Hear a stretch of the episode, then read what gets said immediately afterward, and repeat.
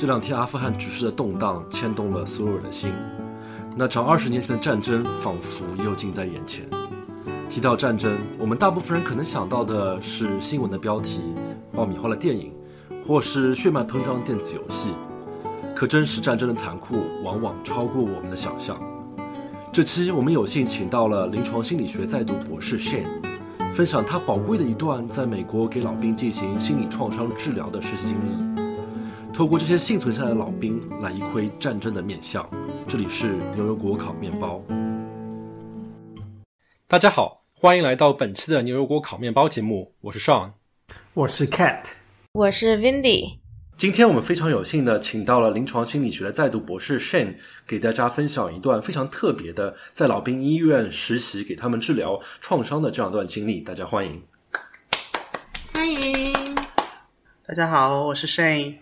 啊，我现在在纽约读临床心理学的博士。作为我们博士必须的实习项目，我前年的时候在老兵医院实习了一年，跟他们老兵进行了 PTSD 的治疗，然后也听到了他们很多关于战争的经历和他们 PTSD 的症状，很有幸跟大家分享。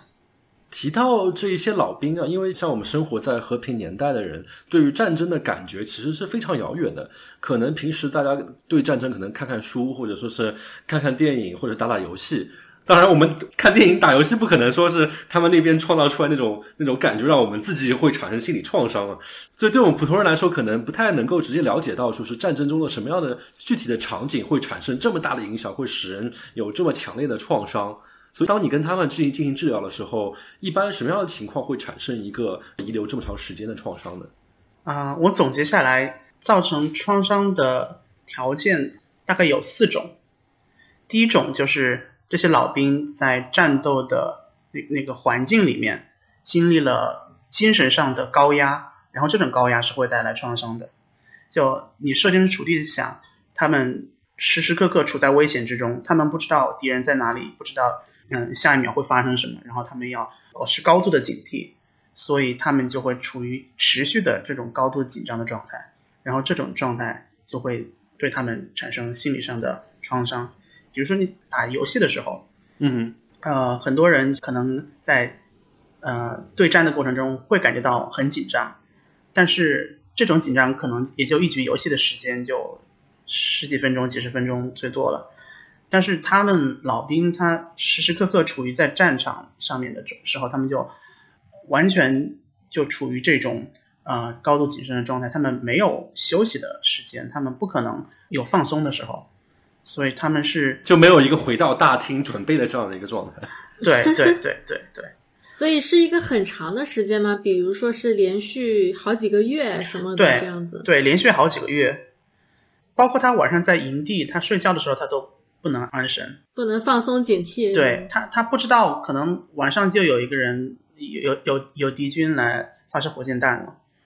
他也不是安全的，所以他没有没有一种安全感。那么这种持续的高压带来的就会是嗯精神上的创伤。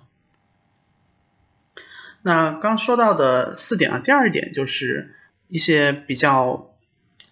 血腥的那些战斗的场面。就你看到枪林弹雨到处爆炸，人血肉横飞呀，这种比较呃血腥的场面，也会直接的造成心理的阴影。这其实我们打游戏的时候，这些游戏制作商都把这些东西给隐去了，就可能中了弹之后，这个人就消失掉了，你也没有看到任何的东西。对对，这就是为了呃减少你打游戏的时候的不良体验，但是在真实的战争里面，这些是不不可避免的。还有一点是，这些老兵他可能在战争当中失去了战友，失去了朋友，这种丧失就会导致心理的创伤。然后最后一点是杀人，上战场去杀敌人，杀人这件事本身它是会造成心理阴影的。就是作为一个社会中的人，嗯，大家从小就被教育要有更多的亲社会行为。你去尊重其他人，跟其他人互助，但是在战争当中，这种道德上的教育就完全被推翻了。但是当你重新又回到这种社会中来的时候，你又发现哦，我当时在战争里面做了什么事情，我我杀了人，然后这这个时候就会造成道德上的创伤，然后也会带来心理的嗯精神上面的问题，所以这些是造成创伤的嗯一些条件。就主要像平时我们从小都被教育，连小猫小狗一花一草都要好好的爱护，但结果上了战场之后就要变得鼓励要杀人，然后现在回来之后，可能为人父母的时候要教导自己的孩子说要照顾小花小草。对对，因为杀人是可以导致很多心理的问题，就比如说道德上的创伤，然后是自我的身份的危机。我就听很多老兵说，他们回来之后就觉得自己不知道自己是谁，就想哦，我到底是一个人还是一个怪物？就是我当时杀了那么多人，然后我现在还这么光鲜的活着，我良心上过不过得去？然后对自己的道德谴责，对对对，对自己的道德谴责，然后会有很强烈的负罪感和羞愧感。就给我感觉好像是我们大家觉得啊，我们是一个人，可能这个人的概念也是有一定的条件的。可能大家觉得人就是啊，尊老爱幼啊，什么和谐友善，这就是我们印象中的人。我们觉得大家都是这样的。但突然你发觉，哎，我做的事情跟我脑海中的人就开始不一样了。对，就是我们对这个世界有一个大概的预期，对人性有一个大概的预期，对自己的行为举止有个大概的预期。就说 OK，我在这个范畴之内，这个行为是我可以接受的。但是你突然到战场上面，你完全换了一个环境，你的你的行为已经跟你平时的呃完全不一样了。这个时候你就会产生一种强烈的割裂感。OK，我这个时候，哦，我为什么要会会做这种这样的事情？我到底是谁？我到底是我原来的那个我，还是我现在这个我？那么这这种道德上的创伤和嗯身份上的危机，就就很可能导致他心理上的创伤，他没有办法把战争中的自己和平时平民社会中的自己融合在一起。所以这些创伤啊，会造成一些什么样的反应呢？因为我觉得我们现在可能对我们普通人来说，一个比较熟悉的词汇叫 PTSD，然后全称是叫创伤应激性反应，好像是叫这个创伤后应激障碍。嗯，创伤后应激障碍，英文是什么？Post trauma。Post traumatic stress disorder。就第一个要求是啊，这个人必须经历过创伤性的事件。这种创伤性的事件包括直接的啊濒死的体验，生命受到了威胁，或者是肢体受到了很大的创伤。然后另外一个就是他可能是见证或听说了其他人周围的人。经历了这样的事情，那么也可能对他造成创伤。那么另外一种呢是，嗯，长时间的处于某一种创伤性的环境之下，就比如说，嗯，有一些警察他可能长时间的就接触那些啊凶杀案呐，看到这些呃尸体啊、被害者啊之类的，这也可能是造成创伤的一个条件，这是长期的压力。那么经历了这样一些创伤性的事件之后，产生了一系列的反应。包括啊，有我们说说的刚刚说的闪回，然后有啊做噩梦，然后有啊情绪上的低落，或者就是易激怒。那么有这样一些典型的症状之后，我们就说这个人可以被诊断为是 PTSD。那么这是一些啊最主要的我们在临床上面的定义。嗯。你说这个让我想起来，我几年前吧，有一些朋友他们在工作的地方就是碰到了一个枪击案，然后当时在湾区本地也是一个不小的新闻来的。然后我就记得我我当时这些朋友他们，因为他们那栋楼就是。呃，有一个怎么说呢？一个比较奇怪的一个枪击者，他他进入了入侵了他们的办公楼，在他们的大厅里面，嗯，开枪什么的。然后事后呢，我就有那么几位朋友，他们在这里工作的，他们就无法回到那个场地。比如说，就是他在看见他们他们的这个 lobby 里面的这个他们大厅一砖一瓦。对，他们在看，他在看到了他们这个大厅里面的这个一砖一瓦，那些桌子椅子，那堵墙，他们就觉得就是好像回到了那个噩梦般的现场一样。后来就是说，呃，他们公司就组织了一些这个小狗，去给他们撸，完了还有重新装修了整个大厅。然后就有一些人就会觉得这样就会得到了很好的抚慰，然后嗯，就是再也就不会做噩梦了，在在那个撸完狗之后，但是还是有人会觉得说这个创伤太重了，然后就离开了这个公司。对我就觉得是一个，就是就 PTSD 这个东西还是影响还是蛮深的哈，对一个人的这个很多方面，嗯，对对对，你刚刚说的那个枪击的事件是一个。典型的能够引起 PTSD 的嗯一个事件，然后你说的那些同事的症状也是非常典型的。你刚刚提到了他不想再回到那个 lobby，这就是典型的回避的症状。就是经历了嗯创伤事件的人，他就不想再去接触到类似的场景，接触到类似的事情，他也不愿意去回忆起那些事情。嗯，我们有个有句俗话叫。一朝被蛇咬，十年怕井绳。嗯，啊，那个就是中国古典智慧里面的 PTSD 是吧？对对对，大家都可以这么理解这个回避性的症状。然后另外一个，你说到了噩梦，这个也是非常常见的，就是这些人经历了创伤之后，在睡觉的时候，他都会梦到自己当时经历的那些场景，或者是类似的场景，然后他不能睡得安神。嗯，对。让我想起来，当然我个人没有，周围和周围的朋友没有经历过枪击啊。但是，比如说回到看电影上面，就是比如说我之前看过一部电影，就是李安导演所导演的《比利林恩的中场战事》，然后它里面有个桥段，就是他们这些战争英雄回到呃美国了之后，在体育场里面有一个表彰大会嘛，他们放很多烟火，然后烟火的这个轰隆声，他们听到之后，马上就像变了一个人一样，赶紧就是四处去找那些掩体，然后瞬间就是发生这么大的一个变化。这种也算不算是一个应激性的反应？对对，这又是一个非常典型的 PTSD 的症状，呃，我们叫做闪回 （flashback），就是这些人听到了这个你说的离炮的爆炸的声音，他就会觉得自己又回到了战场上面。他其实不是说真的怕那个爆炸的声音，他是整个人他都觉得自己回到了战场上面，就他自己。所处的主观现实已经不是客观现实了，这是一件非常可怕的事情，就就相当于产生了幻觉，嗯，所以他他就没有办法控制自己的感受，没有办法控制自己的情绪和反应，所以他不是真的选择去逃跑，他是一种自发的自动的反应，然后他就可怕在，即使他在其他的时候知道，OK，我是处于。啊，一个平民社会，我没有在战场上面，但是一旦这种事情发生之后，他是没有办法理智的去思考这件事情，然后甚至有时候他们的行为会非常的具有攻击性。嗯，就比如说你说的，他可能去找掩体躲起来了，但可能在一个另外的场景下，当他感觉到自己生命受到威胁的时候。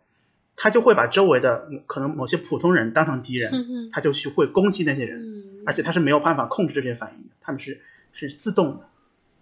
所以这种闪回就不仅仅是一个炮声这么一个单独的一个影响源，而是说因为这个东西会触发整个东西产生的幻觉。对对对，它一个呃声源，它可能让整个周围的环境都产生了嗯变化，他就会觉得自己是回到了战场，而不仅仅是一个炮声的关系。哎，我想到一个这样的问题，就是如果有一个人，比如说他在一些嗯感情的关系或者原生家庭也好，就是亲密关系中受到了一些伤害，比如说他有一个不开心的前任，然后一直吵架，一直甚至可能有家暴的行为之类的，然后他虽然已经离开了这个人，但是他事后还是会回到这个。就是比如说做噩梦想起这个事情，那这也算是一种 PTSD 吗？嗯，我觉得 PTSD 它是主要就是针对我刚刚说到的那些场景，在临床上面，就是一定是会要受到那种呃生命的威胁，或者说是健康的那种威胁。但你说的那个，它是处于家庭里面，它是处于一个大的创伤的这个范畴里面。哦。我们说创伤，它可能有很多各种各样的创伤，嗯情感上的创伤、关系上的创伤是算一种。嗯然后，嗯、我们刚刚说的那些是 PTSD，就是嗯，由这个创伤引起了应激的障碍，哦，所以它可能它那个对，呃，症状更重，对，它在临床上就有一个啊、呃特殊的分类，有一个明确的定义。你刚刚说的那些创伤，我们在临床心理学里里面都会啊、呃涉及到，它确实会造成心理上的创伤，也会产生行为上的啊、变化。嗯就比如说，他可能会做噩梦，嗯或者就是说他以后在关系里面，他可能会有一些，比如说回避呀、啊，对这样一些行为在，它也是属于呃创伤的范畴之内的，但是它不属于这种 PTSD。啊，这就是说，其实我们很多时候用到 PTSD 这个词，其实还是在就不不贴切，其实就是就是乱用，在一些很浅的情况下就在说这是 PTSD，对吧？就像宋刚才说的开玩笑一样。对对对，对。明白了。其实我们谈的这些东西都是处于创伤的范围之内。嗯包括你说高考那件事情，高考其实也就是一个长时间的压力造成了、呃、这样还算确实也是长时间的那种精战争般的精神紧张但没有没对有对死的体验，对吧？嗯。没有对对。生命受到威胁。对，对对，所以我们可以说是有一些创伤，有一些呃由这个高考带来的创伤引起的反应，嗯但是就说从严格意义上来讲，我们不能把它叫做 PTSD。嗯嗯，对。我觉得这少你刚才讲了，其实那个不是 joke。我身边还真的有朋友跟我说，就是已经过过了这么多年了，还会做高考的噩梦，梦见自己想不起来 做题，这道题不会做，我要怎么办之类的。哎，真的是那看来是一代人的伤疤。其实我自己有做到过，你有做到过，我自己，我我做到我每年都会做那些梦。真的。我做的版本是这样的，我做的版本是说，哎，我还考试剩下三十分钟考语文，然后我觉得啊，三十分钟那我已经做完了，挺挺开心的。然后突然一翻，发觉它是双面的考卷，哦然后另外一面是作文。哎呦，对，我听说过这个版本。那我的版本是什么吗？我我基本上做了感觉七八次这种梦了，就是嗯哼，梦到自己读到大四的时候，觉得自己那个专业不好，就是因为当时高考的时候失误了，然后又重新回去再读高中，再参加高考，然后再参加高考的时候，发现自己已经完全没有当年的那些做题的能力了，也 甚甚至甚至连自己那个那个清华都考不上，然后就特别紧张。嗯，天呐，我倒没有做过梦，但是刚刚少你讲的这个故事就 exactly 发生在我身上过。就是我当时语文考试的时候，就有一道大题是完全填错了地方，然后惊出了一身冷汗。哦，对，所以刚才我们提到了说是回避、噩梦和你刚刚提到闪回，除了这些之外，还有什么比较常见的应激性的症状？呃，我们刚刚说到的回避、闪回，还有嗯噩梦，这都是 PTSD 的典型症状。那么其他的一些典型症状还包括嗯过度的警觉，特别是对于老兵来说，他们会觉得周围有很多危险的因素，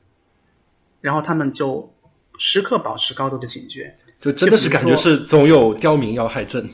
对对，真的就是那种感觉。嗯我碰到的有很多老兵，他们都告诉我，当他们走进一个房间开门的时候，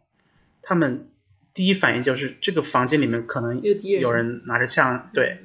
对，有敌人，然后他们就会非常谨慎的开门，然后进去，然后他们也没有办法控制这个，他们知道可能大部分时候是不会有这种的，但是他们就是呃非常自动的就有这种警觉的反应。还有一种非常典型的反应就是易激怒。对于老兵来说，他们非常容易发怒，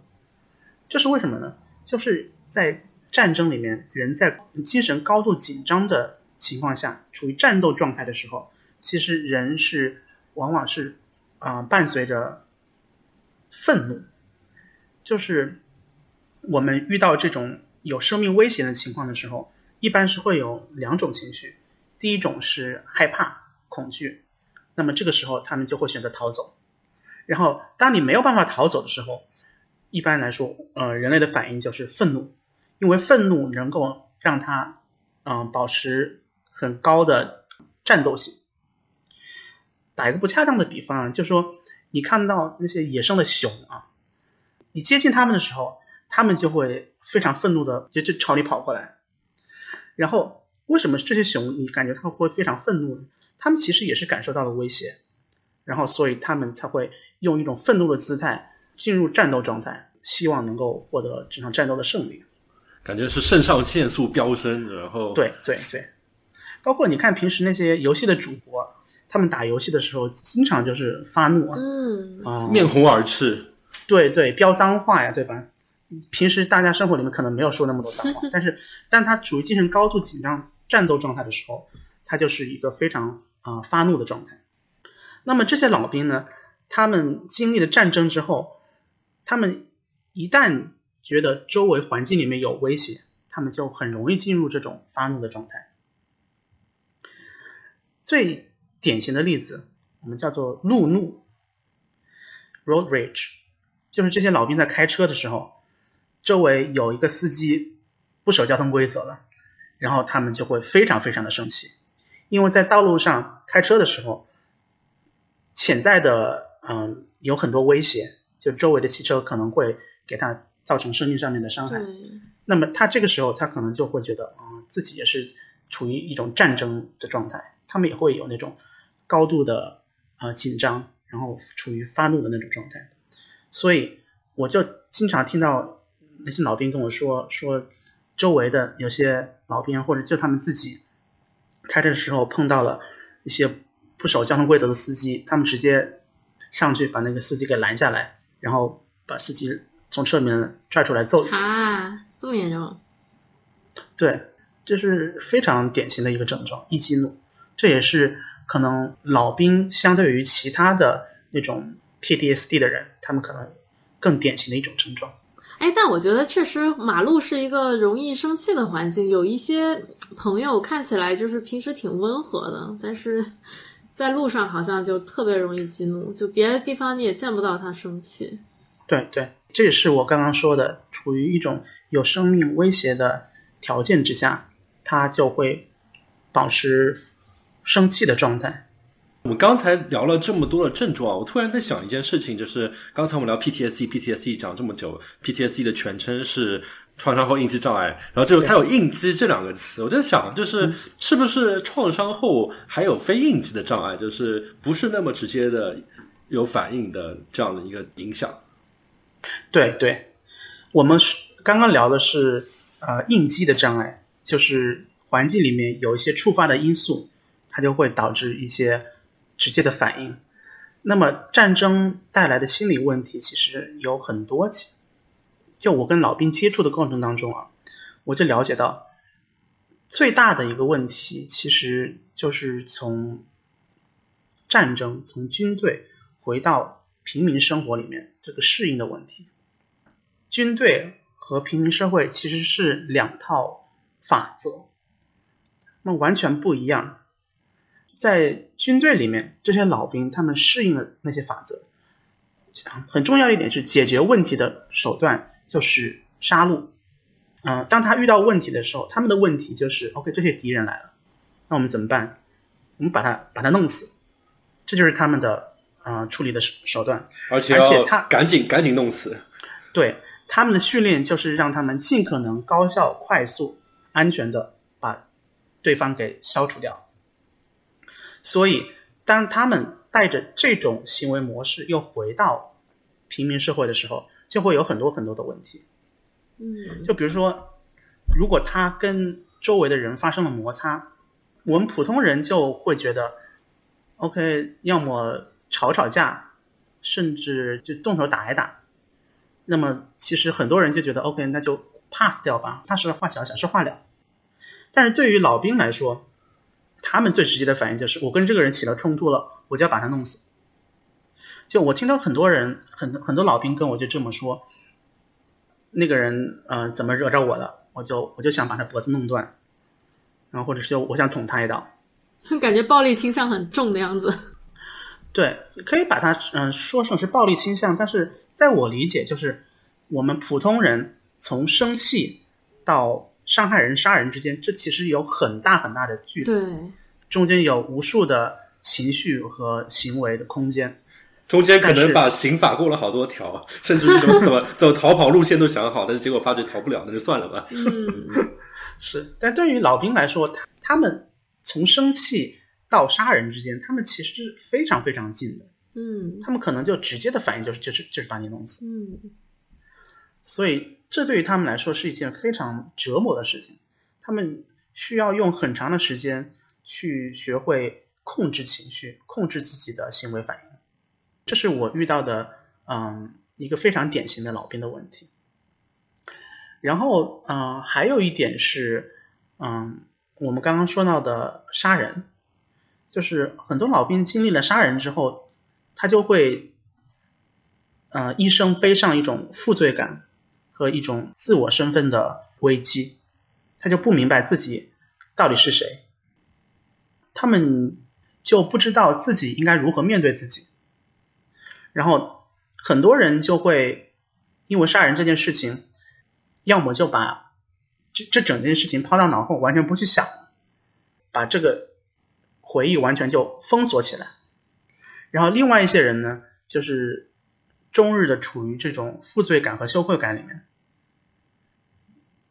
所以这对他们来说就是非常痛苦的事情。那其实结合刚刚我说的两点啊，一点是他们非常容易呃动怒，然后嗯、伤人甚至杀人；另外一点呢是他们自己会有这一些嗯、心理上的负罪感和羞愧感。那么这两点结合在一起的时候，非常容易产生自杀的倾向。为什么呢？就是他们当发现自己不知道自己是谁的时候，不知道自己怎么样处理精神上的这些创伤的时候，他其实是在跟自己做斗争。那么我刚刚说了，他一旦遇到了问题，他解决问题的方法就是把对方弄死、杀戮。那么他跟自己遇到这些问题的时候，他跟自己有矛盾的时候，那么他非常容易就选择去自杀。就是问题是谁？问题是我，呃怎么解决问题？杀了杀了对方，那就杀了我。对我是我的敌人。对，嗯其实，嗯、呃，有一个统计的数字，在美国平均每天有二十三名老兵自杀，他们的自杀的概率基本上是普通人的两倍。哦哇，对，所以，呃，自杀也是老兵的心理治疗里面一个非常重要的课题，怎么预防他们自杀？哎，这个老兵究竟是指退休的军人呢，还是是真的要很老的老兵呢？就是退休的军人，他退伍所以他年龄上不一定真的很大，对吧？啊，也可能二十多岁就对，退休。真不一定。对对，我我就嗯、呃跟二三十岁左右的老兵工作，哦，他们就指的是退伍了。嗯然后我们刚刚说到，嗯，战争里面可能这些老兵他失去了朋友，失去了战友，那么这带来的嗯、呃哀伤，其实也是一个很重要的心理问题。他们失去了朋友之后，可能很难很长时间走出这个阴影，甚至有的人会背上幸存者的负罪感。这个幸存者的负罪感就是指这些人会觉得，为什么别人都死了而我活着？我觉得我也应该死去才对，我跟那些人一起死掉才对。所以背上这种负罪感之后，他们就一直游走在该死还是该活着这这两种想法之间，所以他们也会有非常大的心理负担，这也是非常常见的心理问题。刚才我们提到啊，就是就是原来说，嗯，PTSD 会产生这么复杂的一个一个反应，包括有应激性的反应，有这么这么应非应激性的反应，所以我就比较好奇，就是作为一个呃专业的学科来说，有没有有一定的建模，或者说到底是什么样的一个大脑的机制会产生这么多的一个结果？我觉得不同的症状是有不同的原因。那么最主要的两点呢，我我可以总结成大脑的过载和学习的行为。大脑的过载就是指，呃，如果你把大脑想象成电脑的 CPU 的话，那么它是有一个处理呃能力的极限的。嗯就我们平时日常遇到的呃生活里面的情况，大脑都是呃完全可以处理的。但是像有些创伤性的经历，就比如说战争啊，比如说自然灾害呀、我刚刚说到的那些呃什么血肉横飞的场景啊，那些高度紧张的精神状态啊，在这个时候大脑它是没有能力啊处理如此强烈的刺激，所以它就发生了过载，可以这么理解。让我想起来之前我们有一期的节目。是跟小果实在那边聊说大脑人脑和电脑的区别的时候，他提到就是人脑，比如说会有海马体来处理这样一个情绪性的东西，让我在想这种情况下是不是就是突然之间这个发生的情绪过于巨大，以至于比如说人类的这些器官海马体之类就不知道怎么去处理。对对，当这些情绪过于强烈的时候，大脑是没有办法直接完全处理掉的。我们对情绪它有一定的控制能力和理解能力。我们对嗯场景它有一定的分析啊和理解，但是在这些情绪和场景让你处理不过来的时候，他大脑就过载了，嗯哼，就处理不了。那么大脑这个时候会做什么事情呢？它就没有办法处理的时候，它就把它全部都包裹起来，就像好像有一个啊大包裹一样，它把它扔到大脑的一个角落，然后就暂时先不要这么处理。嗯，暂暂时就先不处理了，嗯哼，放到了一旁边然后这样做的好处呢，就是你大脑能够活下来，把这个过载的这一段给过去了，嗯哼，把这些事情抛到脑后去了，所以你你就能够继续过你的生活，你能吃饭睡觉，你不就是不会这大包裹不会把你大脑堵住，你之后也不知道自己在想什么，对，你就你就不会被那个大包裹给压垮。嗯但是这样的坏处呢，就是这个大包裹它一直就在那个地方，然后给你造成各种各样的困扰。就比如说，他他给你扔了一段回忆，然后然后你就突然来了一段闪回。你睡觉的时候，那个包裹里面给你扔一些啊战斗性的场面，它就会让你产生这种闪回性的这种场场景性的啊症状。然后还有一种机制呢。其实也比较容易理解吧，就是一个学习的过程，就是我们俗话说的，嗯，一朝被蛇咬，十年怕井绳。嗯哼，你可能在战争里面经历的那些被伏击啊、被被攻击啊这样一些场景，你就你就学会了啊，我要去保持高度的警觉，我要保持一个高度的兴奋性的警觉性的状态，然后如果有什么威胁、有什么危险的话，我要尽可能尽快的嗯做出反应。我要保持高度的兴奋性的状态，保持易激怒的状态，然后，嗯，把这个威胁给消除掉。让我想到了，可能大家看了恐怖片之后，那天晚上都不敢去上厕所。对对，这就是一个学习的过程，也就是学习到了，比如说厕所里面有没有很大的镜子，那么大家就学习到了镜子后面，你看着自己后面会有个东西出来之类的。对对对，这是嗯比较相似的道理。嗯哼。哎，那听上去，刚才你提到了这些创伤所造成的一些反应啊，当然可能说像像闪回之类的事情，可能只是一个个人的事情。刚才你提到，比如一激怒，听上去就是一个很大的社会问题啊。就是如果说刚才你提到那个牙买加的老兵，他如果真的是拿刀去割了那些人，那不就是一个很大的一个社会的一个恶性事件吗？对，老兵确实是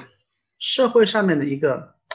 哎，我我不愿意把它称为不稳定因素，就是因为他们毕竟还是一个受害的群体。嗯哼哼。但是他，呃，这个群体确实存在很很大的心理方面的问题。嗯哼。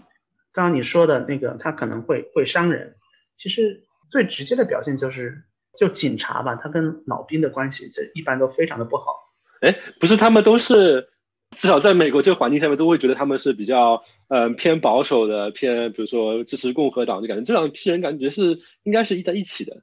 啊，对你，你感觉他可能会在一起，但嗯，警察跟老兵他们的关系经常会比较僵吧？就警察他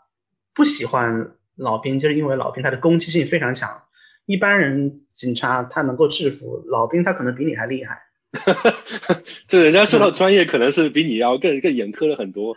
对对对，所以他他也管不好老兵，然后老兵呢，他也非常不喜欢警察，他就觉得你凭什么来管我？我为什么要服从你？嗯，然后再一个就是他们老兵可能也有时候他知道自己应该遵守社会规则，但是他自他自己也控制不了，所以他们就跟警察经常会有嗯很多的冲突。嗯哼。那我之前听过了一个很有意思的观点，就是说警察和军人嘛，它最大的区别是什么？警察受训练的目的是制造和平，军人，嗯，受训练的目的是制造冲突。当然，他们宣传会是自己是为了维护和平啊。对，宣传是为了维护和平，但是他们直接的训练下来就是我我要尽快把你弄死。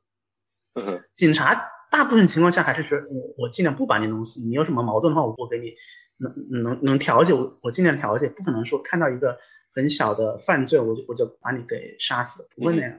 但是老兵就不一样，他看到敌人不存在说什么给你留情啊，或者是让你活下去啊，他就是把你。给杀死，这是他们最大的区对，尽快，这是他们最大的区别。嗯哼，所以他们的两者的关系也经常就很难处理好。嗯哼，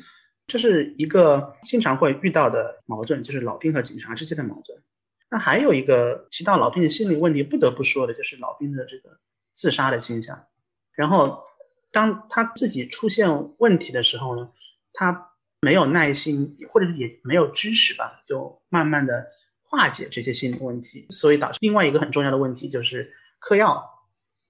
很多老兵他其实就是嗑各种各样的药吧，喝酒，然后再解决这些呃心理上面的，就麻痹自己，相当于对对对，他就麻痹自己，然后这也是一个比较严重的问题吧。那至于其他的什么人际关系啊，什么家庭问题啊，社会适应性的问题啊，都是啊不可避免的，基本上是。然后包括我们看到。城市里面看到很多流浪汉吧，嗯哼，有时候就是竖一个牌子，说我自己是 veteran，是老兵，然后希望大家能帮他。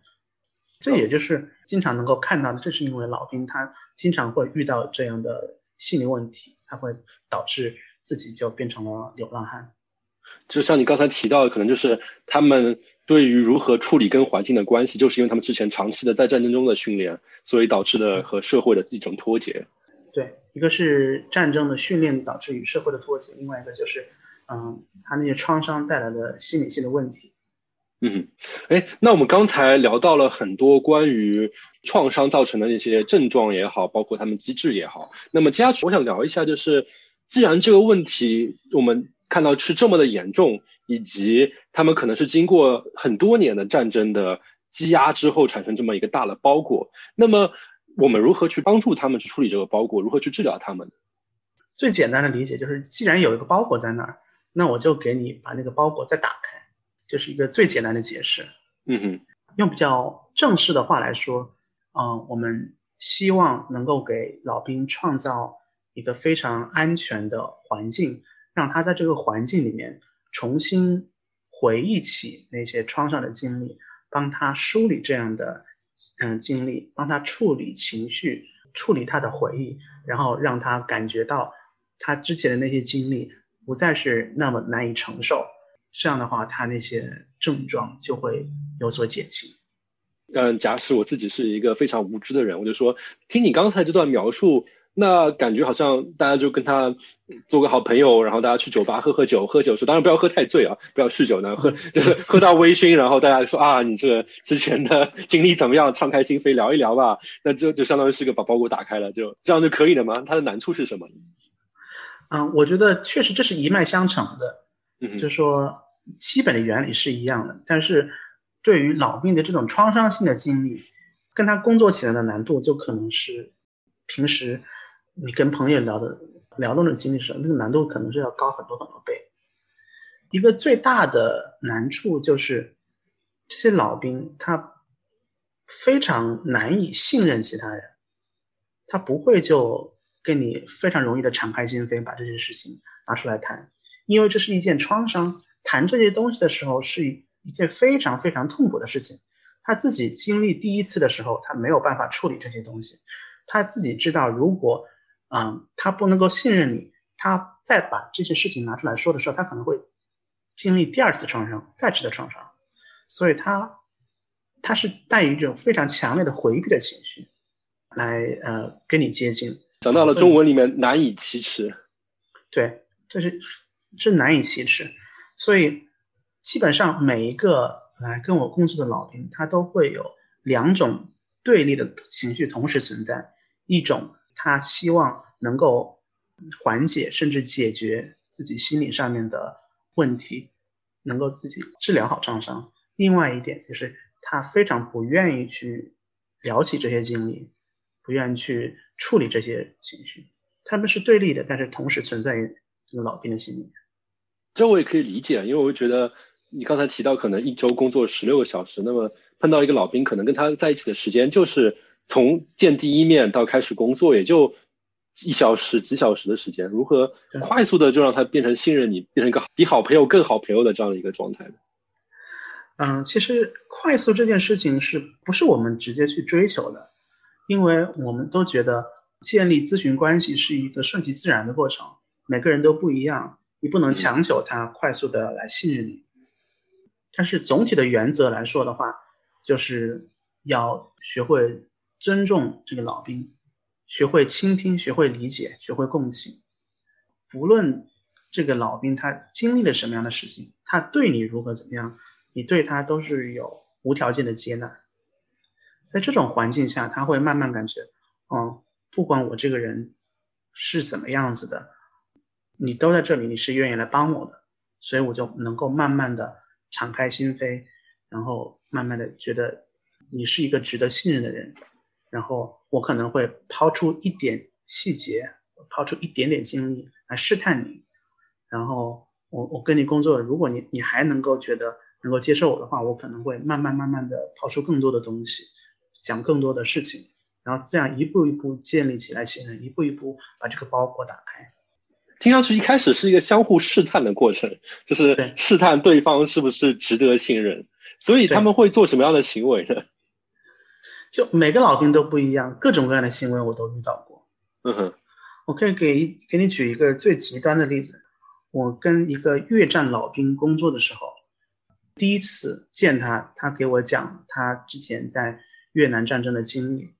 讲到他当时想回国的时候，他服役的时间已经到了，他要回去，但是当时是他回国的那个通知上面出了点问题，人家不放行，然后他就拿着那个枪指着那个长官，就说你现在让不让我走？你不让我走，我我就把你给打死。然后他跟我讲这个故事。跟我讲的时候，他同时在做那个举枪的动作，他就只是在，就是在那个咨询的办公室里面指着你。对对，在咨询的那个房间里面，他就拿着那个，假装自己拿了个枪，然后就指着我，边讲故事边指着我，指了大概有两三分钟吧。然后这气氛感觉很尴尬，也很危险。嗯，对，当时他指着我的时候，我自己非常明显的感觉，我我心里面就立起来了一座墙。我觉得我自己这个时候要保持镇静，保持冷静，然后就不能怂，对，不能怂，然后也也不能回避，我要变得十分的坚强，然后把他的举动，把这个挑衅性的举动呢给扛下来。刚才你提到那个训练如何处理问题，可能也是跟这个有关系。我在想说，哎，你能够快速用暴力解决一个问题，然后大家可能会觉得，哎，给你奖章，给你褒奖，相当于更激励你去用暴力这样的一件事情。对。对所以他这个行为其实就是，呃，在咨询关系一开始建立的时候，他就拿出来这样一个行为。那这种情况下，我怎么样去跟他建立咨询关系呢？那当然就是我得保持我自己的冷静，然后接受他这种行为，然后并且能够愿意去更多的了解他，与他进行共情，然后去聆听他的经历。这样的话，我们这个咨询关系才能继续下去。就是感觉要给对方一种放马过来吧这种感觉，对对，这是一个极比较极端一些的例子。你提到你所接触老兵很多都是越战的老兵嘛？我想问一个就比较敏感的问题，就是比如说打越战的时候，其实就是他们打了很多的所谓的敌人都是像我们这样的亚洲人，而你本身也是一个亚洲人，给他们做这方面的心理咨询，会产生什么样的问题吗？这个问题我在跟老兵工作之前，我就自己也也想到了。他们可能就潜意识里面觉得我是一个敌人，然后这可能就会产生各种各样的结果吧。然后我我就跟我自己的督导师进行讨论，我说我应该怎么解决这个问题呢？然后我们最后得出的方案就是，我在跟每一个老兵工作之前，我就会跟他们介绍说，我是一个中国人，英语是我的第二语言。然后如果你对我的对我的情况有什么疑虑的话，欢迎你跟我直接讨论，就我把我自己的信息掏出来放在那个地方，他们如果有问题、有不好的感觉，他们就可以直接跟我讨论。其实到最后呢，没有哪一个老兵就因为我是一个亚洲的面孔，对我就产生了抗拒或者是敌意，反而有的老兵会觉得跟一个亚洲面孔工作，会让他们觉得是对自己之前的那些战争行为的一种补偿。他就觉得，我其实也是跟亚洲人能够建立联系的，我也跟亚洲人能好好工作的。或者有的老丽也就说，我其实能分得清楚越南人和中国人，我知道你们你们是不一样的，就说不同人他会有不同的反应。刚才你提到那种也算是一种救赎，对对。刚才你还提到是他，就是我在想象我在那个场景里面，一个人比划一个枪的指着我的状态，而尤其是知道他是一个专业训练的一个军人，那我觉得 我的人身安全受到了威胁。所以一般来说，这种情况下面，老兵医院会对于你们这种咨询师有什么保障措施吗？万一人家真的是把你按倒怎么办？这个当然会有的，而且这个也不是没发生过。哦，这样。对对对，真的就是有有老兵他在。咨询的过程中失去了控制，他他会变得非常暴力，非常有攻击性。那这个时候，就所有的咨询室里面，它都会有一个应急按钮，按这个按钮的时候，他楼下的那个警察就会收到通知，他立马就会到你这个房间里面来，然后制止那个老兵的行为。啊，那感觉你们工作真的是还是 挺危险的。这个说不好，因为我自己没有真正碰到过这种情况，嗯哼，所以我觉得风险肯定是有的。但是如果你真的就是真心的对待那些老兵的话，我觉得也没有那么可怕。啊，哎，那你既然说到了信任，当然你会了解他的过去嘛？那么老兵会问你一些你的过去，或者说问你一些生活细节的事情？当然会问，当然会问。很多老兵他就想了解我，我我是从哪儿来的呀？我为什么想做咨询呢？我一个中国人留学生，为什么跑到这个老兵医院来跟他们做咨询呀？然后自己以后是什么打算呢？他们会问这样的问题。我觉得根本原因就是他想跟你建立信任的话，他就必须得了解你。哎，所以在这种情况下面，一般学术上角度来讲，你应该是变得更呃专业化。我相当于我是一个专业的治疗师，还是说你变得更生活化？说，哎，我是一个普通人。我觉得对于老兵群体来说啊，我个人的理解是应该变得更个人化一些。从整体的咨询行业角度来说，这个是根据自己的临床判断，你可以变得更专业化一些，可以变得更个人化一些。有些群体你可能需要变得更专业化一些，你就比如说。啊，自恋型人格障碍的人，有这些边际问题，就是 boundary issue 边际问题的这些人。那什么叫边际问题？就是他不知道什么时候会侵犯到人，他也不知道自己，呃，就是距离距离感有问题。对对对，距离感有问题的人，这个时候你你就要变得更专业化一点，更 professional 一点。但是我觉得，我个人理解啊，对老兵来说，你你还是要更个人化一点，因为他们很想把你。也当成自己的战友，他们想把你拉上船，让你也见证他们有什么样的经历。所以在这个时候呢，你就变得更个人化一点，然后他们就会觉得了解了你这个人，也更信任你。可能跟他们一起 想象的场景就是喝喝酒、骂骂人之类，就会更像是他们这一边的人。对对。哎，那我们刚才聊了很多关于如何建立信任了。那么建立信任完了之后，下一步要做什么呢？呃，下一步当然就是打开包裹。信任相当于是把钥匙。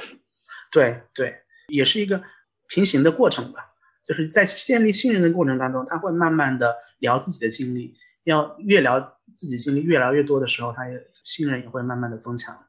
聊经历呢，很重要的一点就是。把之前自己没有办法处理的这样一些经历和情绪，再拿出来处理一遍，嗯哼，然后把这个大包裹一个整体的没有办法接受的这样一个包裹给来给它碎片化，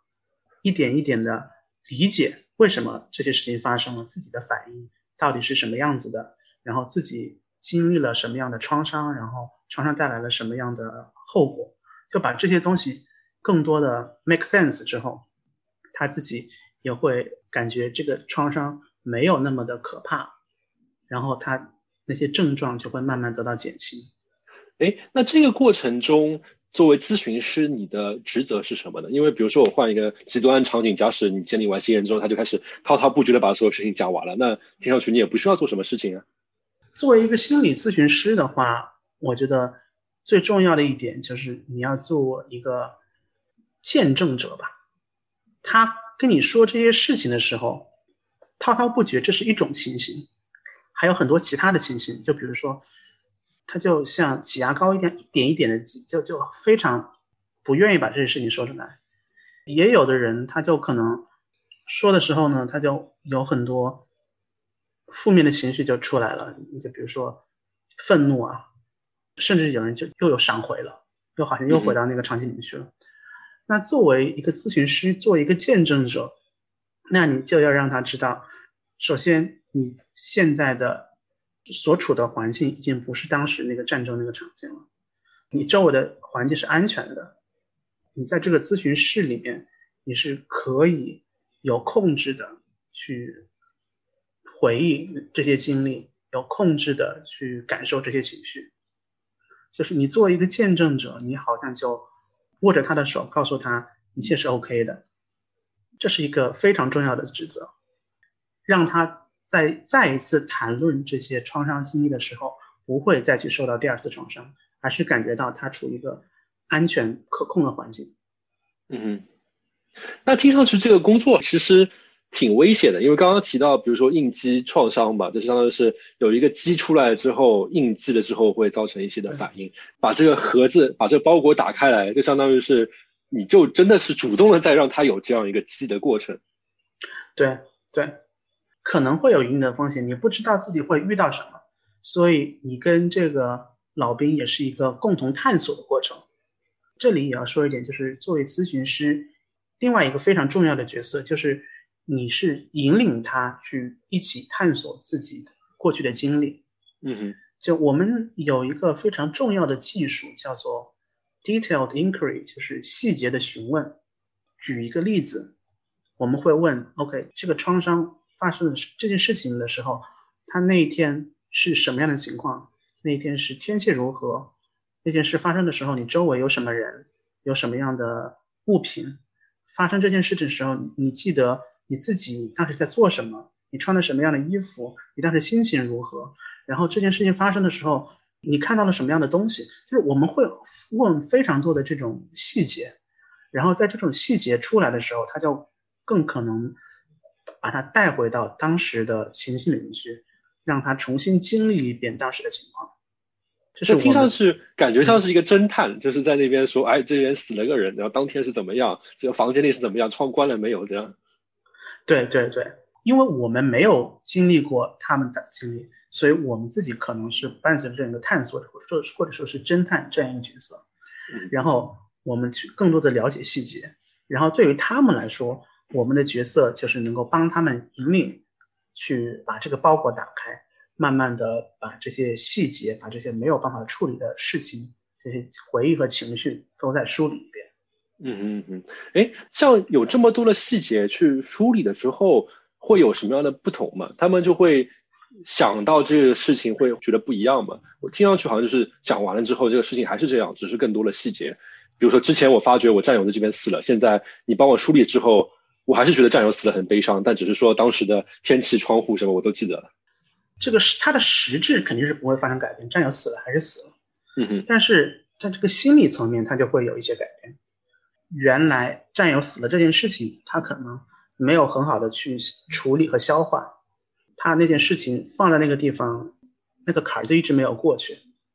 但是你把他当他梳理了一遍之后，或者说是梳理了很多遍之后，一遍一遍又。再次经历这些事情之后，他可能就会觉得，OK，这件事情我就慢慢的就就理解了，那下一步可能就慢慢的就接受了，然后这些情绪呢，我抒发了之后，他不会再一直压着我，就比如说，就像会有个一一个压强一样，原来那个情绪没有被处理的时候，那个压强就非常大，但你可能抒发了一遍之后。他那个情绪可能就释放了一些，他可能压强就没有那么大，所以他心理造成的损害可能也就更小了。嗯哼。那我再举个不恰当的例子啊，比如说虽然是有一些抒发，但是比如说我们举例子，就刚才提到个症状是做噩梦嘛，那么处理的这些东西之后，有更多的细节，那会不会造成他其实变得更恶化，他做噩梦做的更真实、更身临其境啊？这个是有可能的，但是我们有个说法就是，美国有一句俗话叫 “You need to get worse before you get better”，你变得更好之前是会变得更坏的。中文那句话叫什么？良药苦口。就是肯定会有这样一个过程，他这些痛苦的创伤经历被唤醒之后，他可能会有一个更难受的这样一个过程。但是经过了这个过程，处理这样一些记忆和情绪之后，他这个症状是会得到缓解。嗯嗯，我们帮老兵梳理这些情绪和回忆的时候，另外一个很重要的一点就是希望老兵把他的这些记忆和情绪。语言化，把它表达出来。那我们刚刚说了，他经历了创伤之后，他会有一个大包裹在他的脑海里面。其实这个包裹很多时候是没有形成语言文字的，它就是一个经历、一个情绪、一个回忆在那儿，但是他没有向任何人说出来这些东西。嗯哼，其实说是一件很重要的事情。当我们用语言来表达的时候。也就意味着我们对这个东西有了一定的掌控，我们的大脑能够处理我们说的东西，不能用言语表达的时候，那么这样一些情绪和记忆可能就是处于失控的状态。嗯哼。所以，当我们帮老兵把这些记忆拿来再梳理一遍的时候，让他们说出来他们的情绪的时候，这可能也就是在帮他们在掌控。自己创伤经历的这样一个过程，所以聊天为什么能起作用？语言它的功能也是一个很重要的因素。像我感觉就是，当你把整件事情都能够完整的、有细节的描述完了之后，这件事情相当于就盖棺定论了。对，对，盖棺定论它的一个意思就是能定论嘛？定论就是我们能够把它概括出来。能够阐述它的意义，然后在这个时候，我们就能够对它有一个控制和理解。对于创伤也是一样的，如果我们一直没有能够去理解它的话，那么它会一直在那个地方就没有盖上棺材，就一直那儿闹鬼，可以这么理解。对，说说闹鬼让我想到就是刚才提到，比如说很多场景的还原嘛，就感觉像是大家看鬼片非常恐惧，然后鬼片会觉得啊房间都特别黑，那个非常看不清楚，然后包括那音效，然后可能房间里可能都都没有鬼。现在比较新潮的鬼片都不觉得啊，都不觉得好像有个鬼在那边特别 low，就是感觉这个房间只是那个氛围感觉比较比较恐怖。然后相当于是刚才我们说一起聊一些细节、一些还原这些东西，感觉像是王志善黑暗的房间里面去打一束光。把它全部都照亮了，发觉哎，真的是没有什么东西或者怎么样。对，我觉得这是一个很好的比方。就那个大包裹里面，可能很多地方就是黑暗的，可能对你来说就是一个鬼片一样的。有一些情绪，有一些背景音乐，这样。对对，老兵他没有没有去呃深入的挖掘那个包裹里面的东西，这对于他来说就是未知的，就是恐惧的。但是我们如果能够能够去处理它，聊它。那么就相当于，就就像你说的，打了光一样的，然后让里面未知的东西变成已知的，这对于他来说就没有那么恐惧，也就不会给他造成更多的困扰。那么刚才提到这个，相当于是一个呃，你刚才提到的细节问询或包括他梳理这样东西，是所有的治疗都是这样吗？还是说治疗本身在学术上有不同的流派？当然有不同的流派。嗯，我刚刚说的那个流派。主要是精神动力学的流派吧，它会比较强调这样一些方法，也会有一些其他的嗯治疗的方法，就比如说暴露疗法。如果你真的就是怕礼炮那样的大声音，你就就一步一步让你去适应这种声音的存在，让你脱敏。嗯哼，这也是一种疗法。我之前看到他们说，呃，虚拟现实 （virtual reality） 好像他们也就很多人在里面研究说如何用它来做暴露疗法这样一个事情。对对，因为暴露疗法是有步骤、是有层级的，一开始就可能只是讨论这个这件事情，讨论这种可能性，然后一步一步的到想象你经历那个场景，到经历一个非常微型的类似的场景，经历到虚拟的场景，最后再把你暴露到真实的场景，就可能会经历很多个步骤。嗯这也是一种治疗的方法。那么还有一种就是认知行为疗法，它会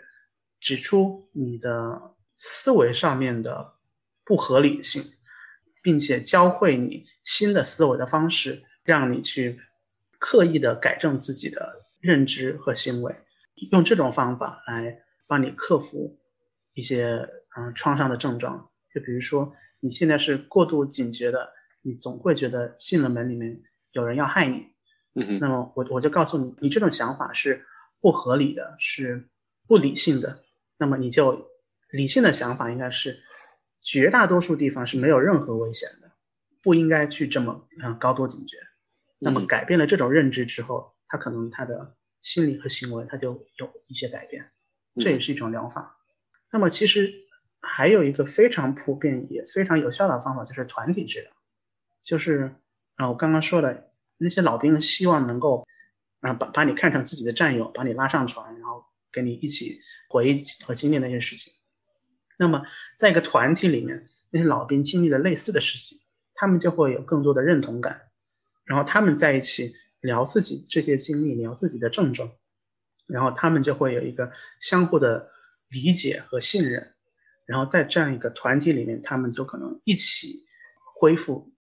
对他们来说是。一件非常好的事情，让我想起来美剧里面还蛮常见的一个情形，就是大家可能在一个比较空旷的体育场里面，然后大家一圈椅子围成一个圈，然后大家一起这样，比如说肩并肩的在那边分享自己的故事。包括那个《复仇者联盟》里面，它第四部也有一个，一开始有个桥段，就是相当于是发生了很不好的事情，但我不剧透了。当然，虽然我觉得大家都可能知道发生了什么事情，发生了不好的事情，然后那帮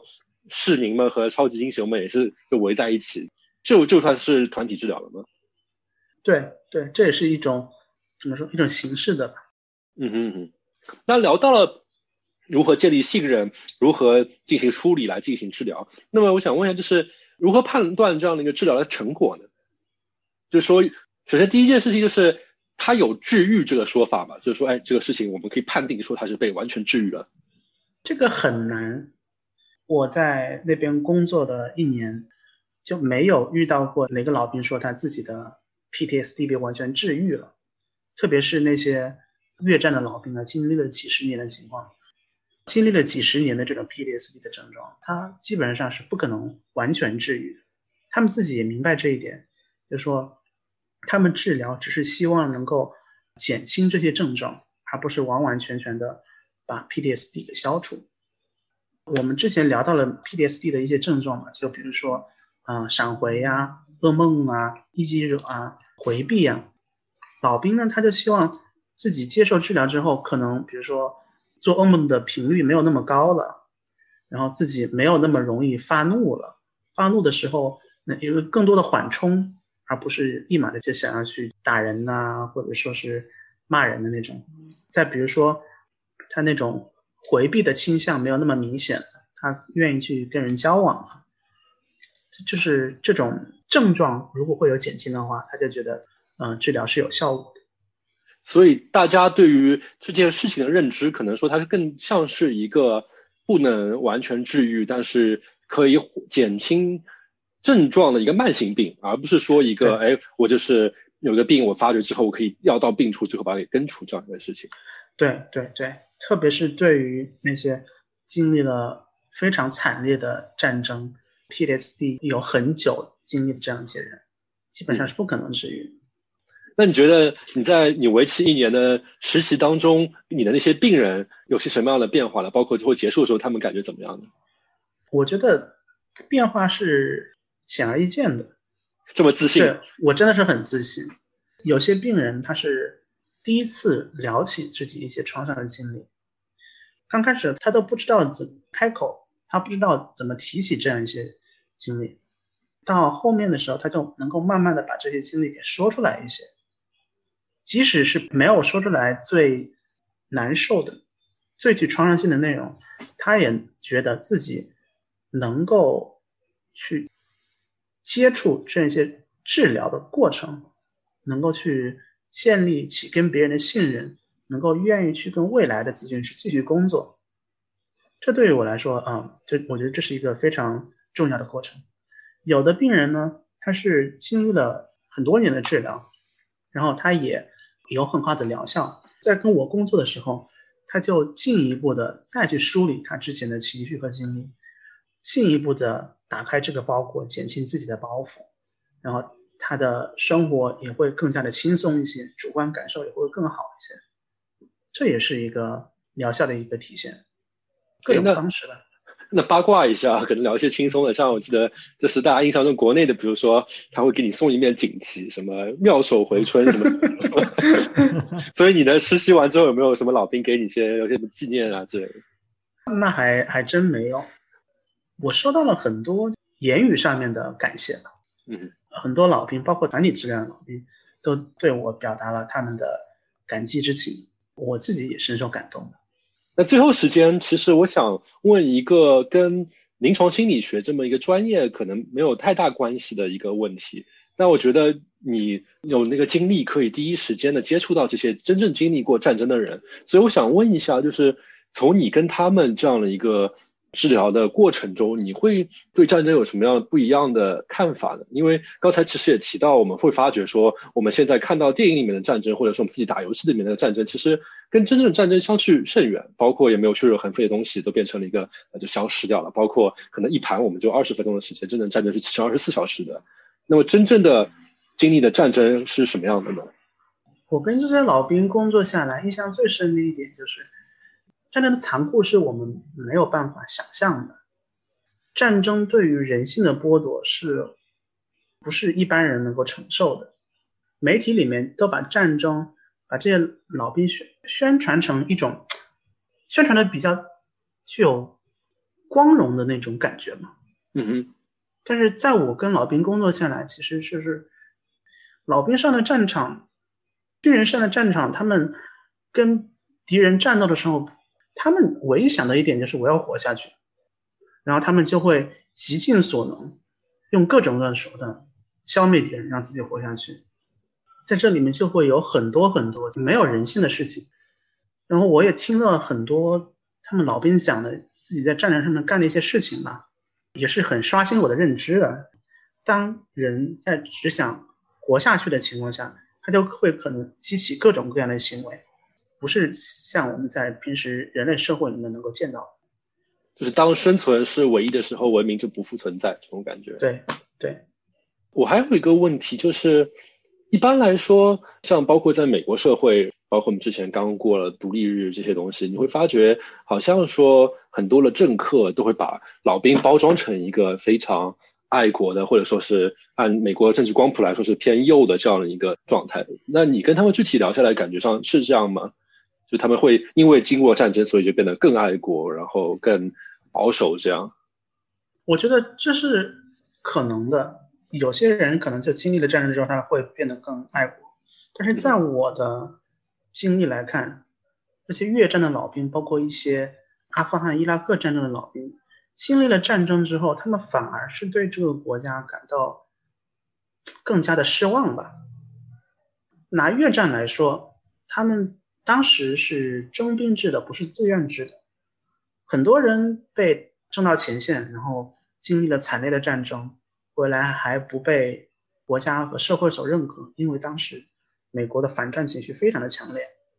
就是歧视运动那段时间。对对，他们又自己又经历了战争的创伤，很多人就会问：，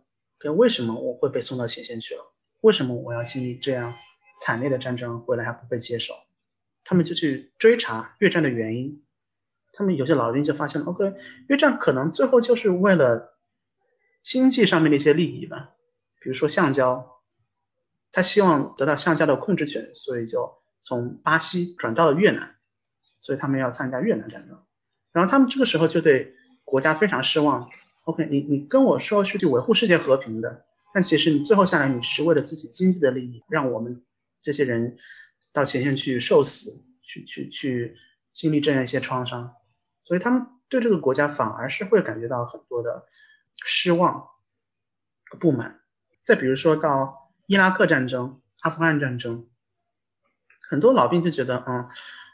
，OK，我我是去那儿，我是去为了消灭恐怖组织，维护本土的安全，维护世界的和平，大规模杀伤性武器。对呀，大规模杀伤性武器，但最后发现，哦，这长期其实也是一个谎言，可能也跟很多其他的利益有关系，就比如说石油，然后再比如说对外来宣传，哦，我们是。去维护世界和平的，但是实际到战场上面，该杀什么人还是照样得杀，还不是杀了很多平民？那那些伊拉克的妇女啊、小孩儿，美国军人照杀不误，所以他们自己对自身产生质疑的时候，他们也对美国的军队、对美国的政府产生质疑，就他们也会有很多对于政府的失望和不满。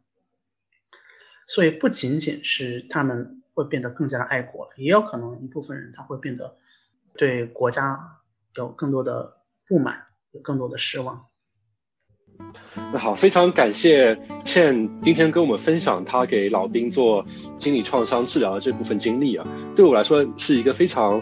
深刻的一期吧。我们不仅仅是经历了。如何去做临床心理学治疗这样的一个比较专业性的东西？同时的话，盛也跟大家分享了从一线的这些治疗上面来看到了战争的另外一面。非常感谢是给大家的分享，谢谢，